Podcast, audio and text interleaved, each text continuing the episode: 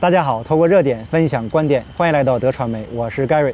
呃，现在我所在的是新加坡的 Chua Chu Kang 公园，呃，翻译过来是蔡厝港，来拍一期外景。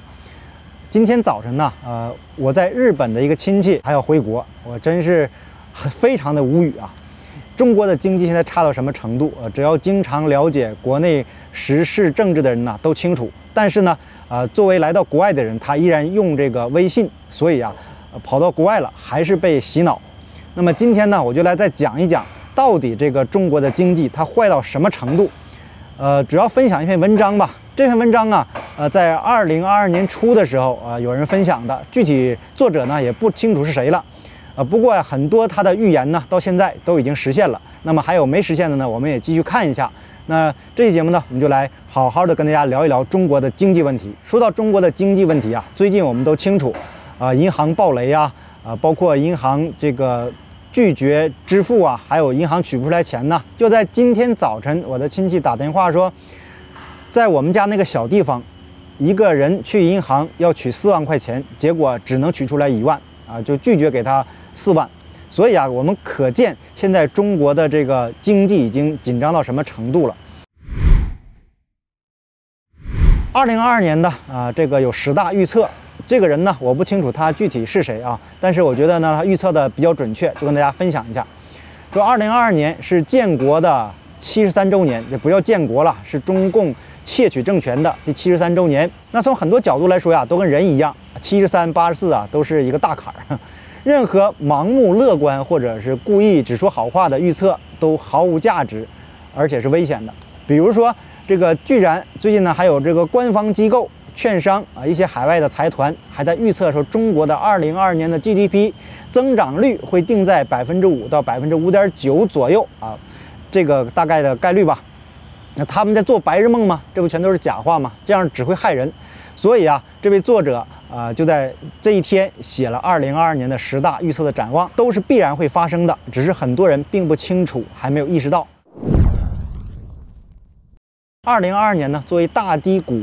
时期的元年会有多么惨烈呢？第一，说二零二二年的中国宏观经济展望，死亡螺旋。不懂得经济专有词汇的呀，啊，这个什么是死亡螺旋，请去自己查一下。很多人呢都抱有很大的期望，啊，这个所谓的这什么货币大放水啊，那实际上啊，啊都已经没有用了，边际效用已经越来越趋近为零。而如果经济增长率一旦跌到百分之五以下，就已经进入了如同飞机失速形成的死亡螺旋，很难再改回平飞。因为中国的经济杠杆率和政府的债务率奇高，比恒大集团有过之而无不及。那说到这里呢，呃，这个边际效应，呃，可能大家有些人呢，有些朋友可能还不太了解。那我举个简单的例子，我们都知道啊，二零零八年啊，中国为了应对经济危机。温家宝当时是投入了四万亿，那当时呢确实起到一定的效果，这个我们得实话实说。但是如今二零二二年，你再投入四万亿，可能就起不到那样的效果了。这样讲呢，可能有些人还不明白。那我们就举个再简单点的例子，比如说家长教育孩子，我们第一次这个在批评孩子的时候啊，可能很管用，啊，看见他这个孩子做什么错事了，你批评他。可是第二天呢，你就看他重复做做这个事儿，你再批评他，可能就没那么管用了，他可能会。这个很不高兴，然后就走了。第三次的时候呢，他可能会跟你顶嘴；第四次的时候啊，可能根本就不理你了。这个大概所谓的边际效应，随着你这个不断投入啊，你这个收益是递减的。中国目前就面临这样一个困境，无论说中国政府现在投入多少资金来刺激经济，可能效果都不理想。第二，中国二零二二年的 GDP 增长率将在百分之二左右。那如果统计局能美化一下，或许能到百分之二点五到百分之二点九。很多人都没有看清楚一个事实：，二零二一年如果单纯的计算从一季度开始到四季度的每个季度的 GDP 环比增幅，合计居然只有区区的百分之一点四，这个数字啊，连美国同期的 GDP 增长率的三分之一都不到。那环比呀，才是代表经济发展的趋势。统计局何苦还用全年同比这个数据来糊弄人，来粉饰太平呢？第三，大规模的失业潮将滚滚而来。同时，在职的也将出现降薪削奖，这是二零二二年初他说的。现在啊，已经开始实现了。我们在新闻中已经看到了一些这个公务员开始降薪了，一些地方企业呀，这个职工啊，他们也在降薪。原因呢非常简单，国家没有钱了。国库这么几年各种胡折腾下，已经差不多要空了。不少地方政府财政更是接近破产，特别是房地产进入冰点后，造成土地大量流拍，而大规模爆发失业潮已经不能算预测了。最近半年呢，已经席卷了各个行业和区域了。那说到这里呢，我今天早上呢看到了一个视频，我在第一时间把它分享到了我的 Telegram 频道，频道的链接呢，啊，在下面的说明栏。说一个这个在北京打工的一个送餐的中年男士吧，呃，四十岁。他在哭诉啊，人到四十了啊，什么一事无成，这个既不能教育孩子，也不能在这个父母的床前尽孝，大半夜的还在为几两碎银子奔波，边哭边说呀，很多人我估计啊都有同感。最后呢，这位男士说，下辈子人家就是再好，我也不来了。这个就应对了上海封城的时候，呃，一位这个年年轻小伙子说的，我们是最后一代，这个是多么凄惨呐，这个是哀鸣啊。目前中国的现状啊，就是这么残酷。四，启动横征暴敛模式和底层民生陷入困顿，这一条其实是上面第三条的直接后果导致的必然发生现象。全面从严从苛征税、罚款和取消所有税收税收优惠政策，一些地方政府啊，甚至进行全面扫荡式的对所有这个经商业主加税罚款。二零二二年将是底层民众。最先感到寒意的一年，很多人会出现这个衣食无着落，这个不是衣食无忧了，是衣食无着，失去工作和基本生活的来源。那这批人呢，是大低谷时时代的最先倒下的。而二零二三年，这种经济刺骨的寒意将开始席卷到城市中产阶级。呃，这个又是非常残酷的一个事实啊。这两天呢，我们都知道这个丹东，呃，丹东也是在封城。那有网友就在网上留言呢，说丹东政府它的收入啊，现在已经大部分靠罚款，因为民众的这个税收已经不无法满足这个政府的需要了，无法满满足政府它的支出。那在这种情况下呢，它就靠罚款，所以封城啊，对政府来说会增加收入，这也是他们封城的一个呃原因之一吧。所以说，我们可以想象到。现在中国这各地方政府的财政困难达到一样一个什么程度？过去呢，他们靠土地财政这个卖地来呃获取收入，但是现在这个房地产，呃暴跌吧，我们都知道恒大了就不说了。这两天呢，这个碧桂园也是开始出现了暴雷。第五，明年疫情依然不会消退。张文宏说，这个冬季是最后一个病毒的寒冬，不会实现的。清零政策呀一直在持续，那只要包子还在台上，这个清零基本上就不会结束。因为清零啊，已经跟包子的这个权力挂钩结合在一起了，包子是不可能放弃他的这个清零政策的，这样呢，对他的权威是一个影响。六，外交大败局，中国国际战略地位跌到七十年最被动困难的境地。过去四五年，中国的外交工作，这个作者觉得啊，用愚蠢根本不足以形容了，完全是一场噩梦级的灾难，都不想展开讲这个事儿了。那就一句话，事实上。中共的外交工作一直给对手送人头上分，配合对手轻松完成了全面的战略布局，已经把中国战略地位逼到了历史上的最被动、最困难、极其不利的地位，却毫无办法。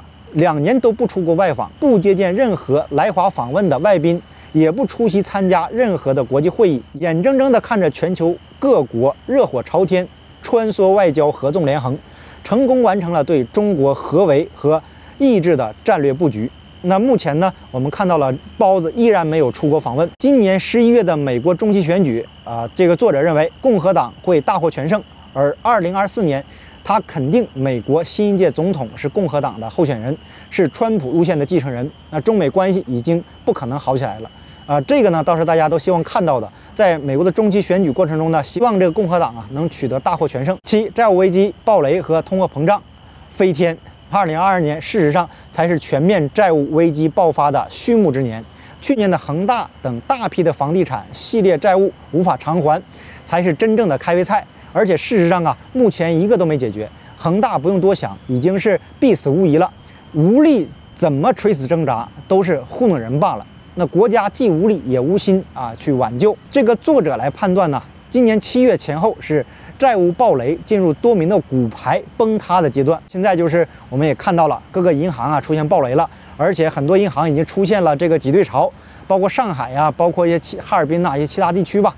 啊，这个老百姓在这排队去银行取钱，也可能呢是看到我过去做的节目了，所以啊，请大陆的观众多关注我的节目，您就知道下一步你应该怎么做了。